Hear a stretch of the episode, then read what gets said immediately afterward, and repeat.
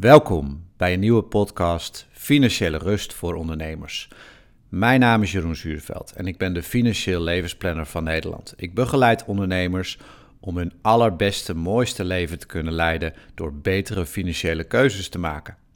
En vandaag wil ik het met je hebben, in waarschijnlijk deze laatste podcast van dit jaar, over terugblik, maar vooral ook vooruitkijken. Wat is belangrijk als je kijkt naar 2024? Wat zijn de lessen die er geleerd zijn? Wat zijn de risico's en de kansen die er zijn? De reden waarom ik deze podcast als laatste opneem is omdat ik de afgelopen tijd regelmatig iets tegen klanten zei en ik denk, nou, dat wil ik ook graag tegen jullie zeggen. En dat is namelijk wat ik soms tegen klanten zeg, is dat ik tegen ze zeg van ja, weet je, als ik alles geweten had, dan had ik hier nu niet voor jou gezeten. Als ik namelijk had geweten wat er op de beurs was gebeurd bijvoorbeeld, en ik had daarop geanticipeerd, dan was ik al lang multi-multi multimiljonair geweest. Maar goed, weet je, dat is niet zo, want dat is inherent eigenlijk. We zijn gewoon niet hele goede voorspellers van de toekomst. En zeker niet op korte termijn. En daarom heb ik juist een hele belangrijke les voor je zometeen over 2024. He, want Tuurlijk, ik krijg heel vaak klanten die ontzettend blij zijn met resultaten die ze boeken. Maar soms zit het ook dus soms tegen. Um, wat speelde bij deze klant was dat hij uh, eigenlijk ging verhuizen en um, de rente van zijn hypotheek niet kon of mocht meenemen. En daardoor eigenlijk geconfronteerd werd met rentes die een stuk hoger waren dan dat hij daarvoor had. En ja, soms is het dan even pijnlijk dat je daarin je verlies moet nemen. Ehm, maar goed, het is wat het is, weet je. Eh, als ik kijk naar mijn huidige rentes die ik op mijn eigen hypotheek heb... Ja, had ik ook gewild dat ik ze misschien langer had vastgezet. Maar het is wat het is, weet je. Het, je moet nou eenmaal dealen met de situatie zoals die er is. Maar als ik ga terugkijken hè, naar, naar het afgelopen jaar... dan uh, zie ik eigenlijk vooral bij heel veel klanten dat ze een enorm goed resultaat hebben geboekt. Uh, groot verschil ten opzichte van 2022, waar uh, heel veel vermogens natuurlijk zijn ingeteerd, doordat heel veel beurzen omlaag gingen. Um, dus op zich een, een, mooi jaar. Maar eigenlijk als je nog verder teruggaat, en dat is wel van belang als je naar de toekomst wil kijken, is dat als ik kijk naar uiteindelijk hè, de beste beslissingen die ik heb gemaakt, en ik denk ook de beste beslissingen die mijn klanten maken, is uiteindelijk dat je gewoon moet gaan investeren. ik ben, uh, ik, beleg al ruim 20 jaar en de afgelopen 13 jaar uh, ben ik eigenlijk een hele trouwe en saaie belegger geworden. Ik investeer namelijk en eigenlijk verkoop ik nooit. En die strategie, ja, die werkt eigenlijk fantastisch. Um, weet je, eigenlijk daardoor ben je heel weinig tijd kwijt. En uh, is het rendement, als je tenminste investeert in de juiste dingen, is het rendement heel erg goed. En ik vergelijk het daarbij ook maar een beetje zoals een huis. Als je kijkt naar mensen die een huis hebben, die zijn soms inderdaad verbaasd als ze dan, hè, moet je maar eens met mensen praten die al 50 jaar een huis hebben. Weet je, vroeger kocht ik voor zoveel gulden een huis. Nou, en, en dan zie je eigenlijk dat een huis kopen is eigenlijk ook gewoon een soort van beslissing. Als je dat eenmaal hebt, dan ga je ervoor. En wat er dan ook eigenlijk in de markt gebeurt, financiële crisis, ja, wel of nee, je hebt dat huis. En juist de les is dat juist dat door die diepe dalen heen gaan en geduld hebben, dat loont. Weet je, dat is het uiteindelijk. de essentie van, van investeren. En uh, wat je dus ziet hè, aan het einde van het jaar is dat er altijd, en sowieso in de kranten, hè, maar het eindejaar is het nog extremer, is dat er heel veel uh, dus voorspellingen zijn voor het komende jaar. En, en het punt is dat daar worden altijd, wat ik altijd bijzonder vind van, van analyses, is dat alles erbij betrokken kan worden. De, uh, de renteontwikkeling, het conflict in Gaza, de oorlog in Oekraïne. En, en soms denk ik wel eens, wat heeft dat allemaal met elkaar te maken? En, en dat klinkt als een hele domme vraag misschien, hè? want dan denk je, nou, jij bent financieel planner, je moet het weten. Maar het grappige is, wat ik heb geleerd, is dat die domme kinderlijke vraag, als je dat aan de experts gaat vragen, zo van, ja, maar waarom heeft dat eigenlijk invloed op elkaar? Dan kunnen ze daar zelf ook vaak lastig een antwoord op geven. En vaak hebben dingen, natuurlijk alles heeft wel enigszins met elkaar te maken, maar het is vaak niet de drijvende kracht, zeg maar. Als we gaan kijken, hè, ook, ook naar het komende jaar, is dus ook dat je ziet daarin dat, dat de voorspellingen gaan eigenlijk alle kanten op. Um, wat ik altijd, ik, ik heb een tijdje heb ik uh, uh, ook investeringsles gegeven. En wat ik altijd als een van de opdrachten gaf aan mijn studenten was om gewoon eens een willekeurig aandeel te pakken en te kijken in een jaar wat is de hoogste en de laagste koers in een jaar geweest. Nou, en, en wat je dan zal zien is dat in eigenlijk de variatie in een jaar verschilt ongeveer 20 tot 50 procent van elkaar. dus, dus als je eh, een aandeel hebt wat misschien 100 eh, euro per stuk kost, dan zie je gemiddeld dat dat aandeel in een jaar misschien op 75 euro heeft gestaan en ook op 125. Maar soms dus ook nog veel extremer. En waarbij dus eigenlijk als je kijkt naar investeren, dan wordt er heel vaak gekeken naar een rendement jaar op jaar op jaar. En dat is dus eigenlijk helemaal niet reëel. Want wat reëel is, is dus veel grotere swings. En dat is juist iets waar heel veel mensen heel slecht mee om kunnen gaan. Maar het reële verhaal is, is denk ik als je kijkt naar komend jaar, dan, dan is dat dus de verwachting. De verwachting is denk ik dat de uitslag ehm, meer richting nou, niet zoals hè, aandelenbeleggingen eh, is vaak extremer. Hè? Dus als je vaak gaat beleggen bijvoorbeeld in, in aandelen als geheel of obligaties, dan zit dat, is dat natuurlijk een mandje van aandelen. En in dat mandje gaan aandelen omhoog en omlaag. Dus de beurs als geheel beweegt vaak minder extreem dan een individueel aandeel. Maar ik denk dat het heel reëel is dat we volgend jaar ehm, eerder dat het bijvoorbeeld een beurskoers wordt van min 15 of juist plus 15 procent, dan dat het ergens in het midden zit. En zeker gedurende het jaar kan het heel sterk gaan wisselen. Nou, en wat is daarvoor uh, de grootste reden? Hè? Wat, wat is nou de reden dat dat gebeurt? En, en dat zit dus heel erg in, als je kijkt naar op dit moment hoe er naar uh, de laatste maanden is eigenlijk alles omhoog gegaan. Uh, hè, van aandelen tot goud, tot crypto's, uh, zelfs vastgoed, alles, alles stijgt gewoon. Dus, dus je kan eigenlijk niet miszitten. En het grote risico van als alles omhoog gaat en als er een heel positief sentiment is, is dat er eigenlijk maar iets hoeft tegen te vallen om het weer omlaag te laten gaan. En dat is dus ook nog best wel helemaal oké. Want waar het in de basis om gaat, is namelijk iets wat totaal niet in de krant staat. Eigenlijk is die krant echt totaal irrelevant. Want wat je namelijk ziet is dat de werkelijke, de kracht, de, de, de, de lange termijn kracht onder de beurzen, onder vastgoedwaardes, is eigenlijk ons als mens. En dat klinkt misschien een beetje vaag, maar uh, een goed voorbeeld is bijvoorbeeld nu de opkomst van artificial intelligence. Dat is niet een innovatie.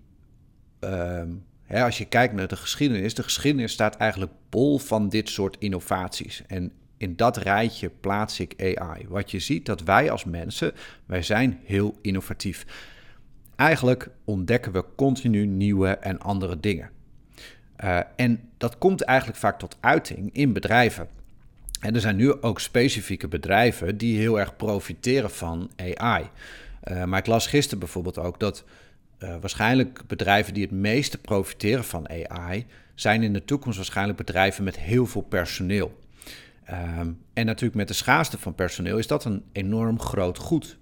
En wat je ook ziet is dat nieuwe technologieën ook heel vaak weer nieuwe werkgelegenheid creëren. Dus dat het eigenlijk nooit een bedreiging is, maar dat het juist iets, iets nieuws creëert.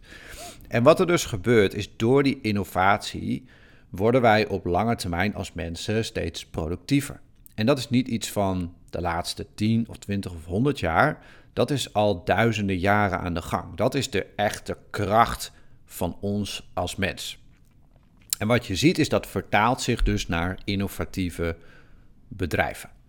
Nou, en als ik kijk naar de toekomst, hè, dan zie je dus dit soort innovaties. Uh, en eigenlijk de laatste tien jaar zijn natuurlijk continu innovaties geweest.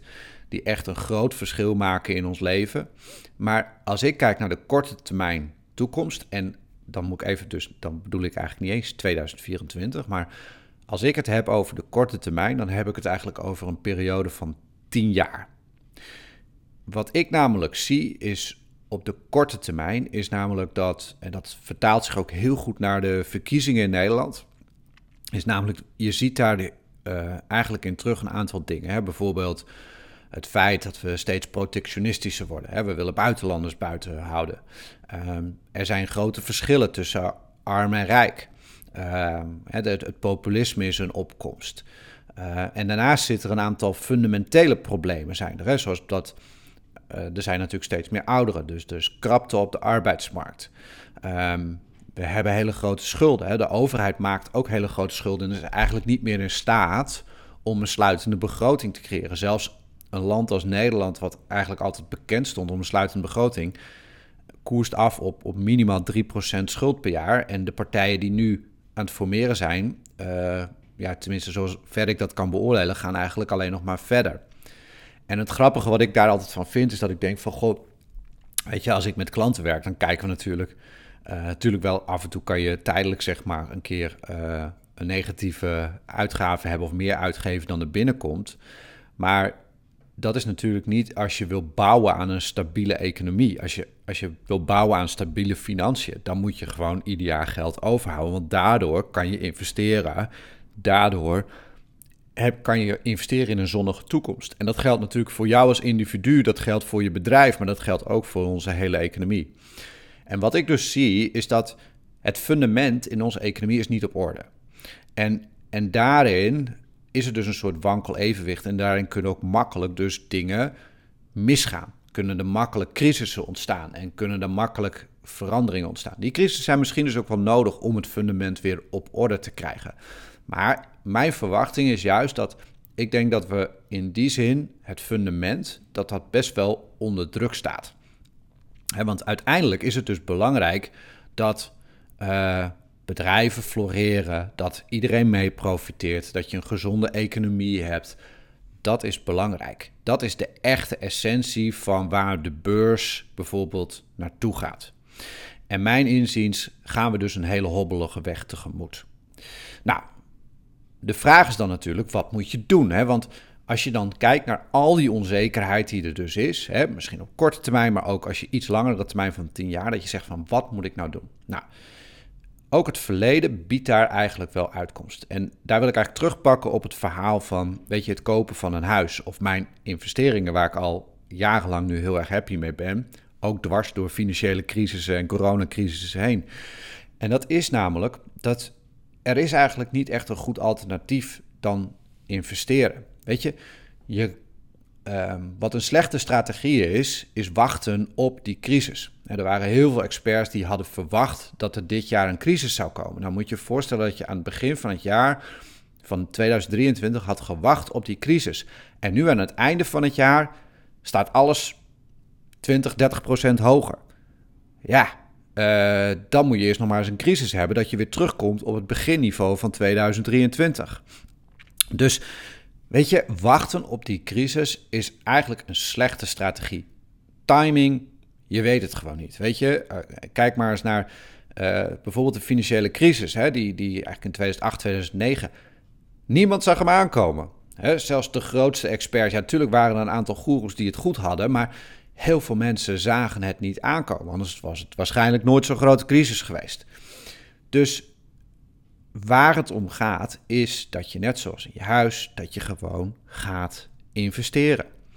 En daarbij het fundament in acht houden. En dat is wat ik mijn mensen altijd, mijn klanten heel erg leer, is wat is nou dat fundament waar je naar moet kijken? Hoe zie je nou dat, dat je ergens in investeert waar een goede basis onder zit? Wat niet op het moment dat het tegen zit, waar je een wipeout hebt en dat er ineens niets blijkt te zijn. want dat gebeurt natuurlijk heel vaak. Dus fundamenteel goed investeren in iets wat zijn waarde behoudt, dat is eigenlijk gewoon de essentie. Waarbij je dan niet te druk hoeft te maken over wat er op de korte termijn gebeurt. Het interessante is juist dat als je investeert in fundamenteel goede uh, investeringen, dus dat zijn investeringen die gewoon continu geld opleveren en die natuurlijk ook wel meebewegen met het sentiment, maar waar eigenlijk altijd wel een soort basis in zit. Dus neem bijvoorbeeld, hè, als je kijkt naar bepaalde bedrijven die het eigenlijk altijd, weet je, er zijn heel veel bedrijven die al heel veel crisissen hebben doorstaan. Um, we hebben allemaal ook nog steeds huizen. Weet je, mensen die een huis verhuren, krijgen vaak nog steeds huur, zelfs in crisissen. Tuurlijk zijn er periodes dat misschien een huurder niet kan betalen of dat goede bedrijven het ook lastiger hebben, maar fundamenteel gaan ze altijd gewoon door. En dat is dus belangrijk, dat je weet waar je investeert, wat je doet en dat vasthoudt. En wat juist het interessante is, is als je dat doet, dat is eigenlijk de strategie die denk ik het beste werkt, is dat als je investeert in, in zaken die gewoon echt waardevol zijn, die echt goed wat opleveren, dan heb je, ja, het is zo'n mooie uitspraak van Richard Branson, is eigenlijk niet echt gericht op beleggen, maar meer op bedrijven. En dat, hij heeft zo'n uitspraak van business opportunities are like buses. There's always another one coming. En dat is dus ook eigenlijk het verhaal wat ik dan tegen die klant zeg. Van ja, maar weet je, het is natuurlijk, weet je, ja, zo af en toe moet je slikken. Maar er komen ook altijd weer kansen. Er komen altijd, komt er een nieuwe bus met een nieuwe kans langs. En het is juist heel erg krachtig, als ik kijk naar de beste investeringen die ik heb gedaan, was juist in crisissen investeren in goede investeringen. dat is het belangrijkste. Nou, voor de rest, als ik eigenlijk kijk dus naar wat uh, mijn investeringen mij opleveren, dat is gewoon een heel groot stuk passief inkomen. En dat is gewoon heel fijn. En als ik kijk naar 2024, dan is het dus heel erg belangrijk om te gaan investeren. En ik ben even voor deze podcast ook in wat data gedoken uh, van het CBS. En ik denk dat hier voor ondernemers echt een gigawinst te behalen valt. En wat ik je nu ga uitleggen, dat gaat je gewoon echt heel veel geld opleveren. En het is eigenlijk te simpel voor woorden, maar daarmee ook misschien wel niet. Ehm, wat namelijk blijkt, hè, als je kijkt in de CBS-data van, uh, van ondernemers, dan zie je dat 25% van de ondernemers helemaal niet investeert. Geen geld opzij zet, geen, niet spaart, niet investeert, uh, niet in pensioenfonds doet, helemaal niets. En de belangrijkste reden dat ze dat niet doen, is omdat ze niet genoeg geld verdienen. Nou, ik denk dan altijd, joh, als je nu al niet genoeg geld verdient, hoe moet dat dan later? Weet je, ga je dan van een AOW leven waar je volledig van afhankelijk bent als die nog bestaat? Ik ken genoeg mensen die zeggen, joh, de AOW, misschien bestaat het over 20 jaar wel helemaal niet meer. Um, en bovendien kan jij leven van een AOW. AOW is gekoppeld aan minimumloon. Dus ja, ben jij bereid om, om zo te gaan leven? En als je dat niet bent, dan zul je toch echt nu meer moeten gaan verdienen of minder uitgeven om geld opzij te zetten. Um, of natuurlijk, wat laatst iemand tegen me zei, gewoon vroeg doodgaan. Hè, maar is ook misschien niet de meest aantrekkelijke optie. Nou, um, dan hebben we nog de 75% van de ondernemers die wel wat doen. Nou, wat doen die dan? Uh, er zijn eigenlijk drie belangrijke categorieën wat, wat ondernemers doen. De eerste is dus zelf sparen en beleggen. Uh, de tweede is investeren in hun eigen woning. En de derde is ehm, dat ze aangesloten zijn bij pensioenfonds, lijfrente, dat soort zaken. Nou, die laatste oplossing, hè, dus dat pensioenfonds, dat komt met name ook heel veel voor bij mensen die in een bepaalde vakgebied zitten. Hè. Die, wat ik wel eens zie is bijvoorbeeld bij, uh, je hebt bijvoorbeeld het schilderspensioenfonds. Als je nou, maakt niet uit of dat je nou in loondienst bent of dat je uh, zelfstandige bent, je moet gewoon aangesloten zijn bij dat pensioenfonds. Maar over het algemeen zie ik heel vaak dat ondernemers die aangesloten zijn bij pensioenfondsen of lijfrentes, dat ze wel wat doen daarin, maar dat het eigenlijk nooit genoeg is om uh, op te vangen. Dus het is natuurlijk alles wat je doet is goed, zeg maar, hè, maar het is vaak lang niet voldoende, zeg maar, om hun levensstijl te kunnen blijven voldoen. Nou, dan heb je dus de mensen uh, die ook in hun eigen huis investeren. En als je kijkt in de CBS-data, wat betreft vermogen, hè, dan zie je dat uh, nou, ongeveer 30, 40 procent van de ondernemers heeft een eigen woning waar overwaarde op zit. En, en die overwaarde die is dan meestal ongeveer 2 ton per persoon. dus 2 tot, eh, en als je kijkt naar de, de rijkste 20% van de bevolking, dan gaat dat iets meer naar 3, 4 ton per persoon toe. Maar ja, die wonen dan ook waarschijnlijk in duurdere huizen. Nou, en het grote probleem wat ik altijd hier tegenover zet is... Ja, het is leuk dat je in je huis gaat wonen. En wat al die mensen altijd tegen mij zeggen is... Ja, dan ga ik later kleiner wonen. Maar goed, mijn ervaring is dus dat als je 65 bent... dan wil je graag een leuk appartement... Um, gelijkvloers. Uh, mooi zou zijn als er ook nog een tuintje omheen zit. En laat ik eerlijk zijn, soms betekent dat zelfs dat mensen dan nog in een duurder huis gaan wonen. Dus weet je, uiteindelijk, je kan wel zeggen, ja, mijn huis is mijn pensioen. En natuurlijk is het zo dat als je je hypotheek vrij bent, hè, dat scheelt natuurlijk in de lasten. Dus dat is natuurlijk heel fijn. Maar je kan wel een afgelost huis hebben. Je moet daarnaast nog wel geld hebben om boodschappen te doen. Dus een eigen huis is natuurlijk vermogen. Maar het is vaak praktisch gezien geen goed vermogen om uh, van te kunnen leven. Dus zelf geld beleggen, investeren is, is een hele goede optie, vind ik. Uh, maar als je dan daarnaar kijkt, hè, dan is eigenlijk alleen de rijkste 10% van de ondernemers, die komt ooit in de buurt van financieel vrij zijn. Dus eigenlijk als jij naar deze podcast luistert, is er 90% kans dat jij eigenlijk niet financieel vrij wordt. Um, ehm, 10% kans dat dat wel zo is. Maar 90% dat dat niet zo is. Dus eigenlijk mijn tip, als je kijkt naar volgend jaar, is voornamelijk om te gaan investeren. Nou, en hoe weet ik nou dat mensen te weinig hebben? Nou, eigenlijk heel simpel. stel dat je uitgaat van een gemiddeld uitgavenpatroon en je wil daar een stukje vermogen hebben waar je de rest van je leven mee kan doen. En dan maakt het feitelijk niet uit of dat je dat zelf opbouwt of bij een pensioenfonds of wat dan ook. Ik bedoel, bij een pensioenfonds moet je ook vermogen opbouwen. Maar stel nou dat je in jouw leven bijvoorbeeld een half miljoen aan vermogen opbouwt. En misschien denk je dat is veel, misschien weinig, maar ga even mee met het voorbeeld. Stel je hebt een half miljoen.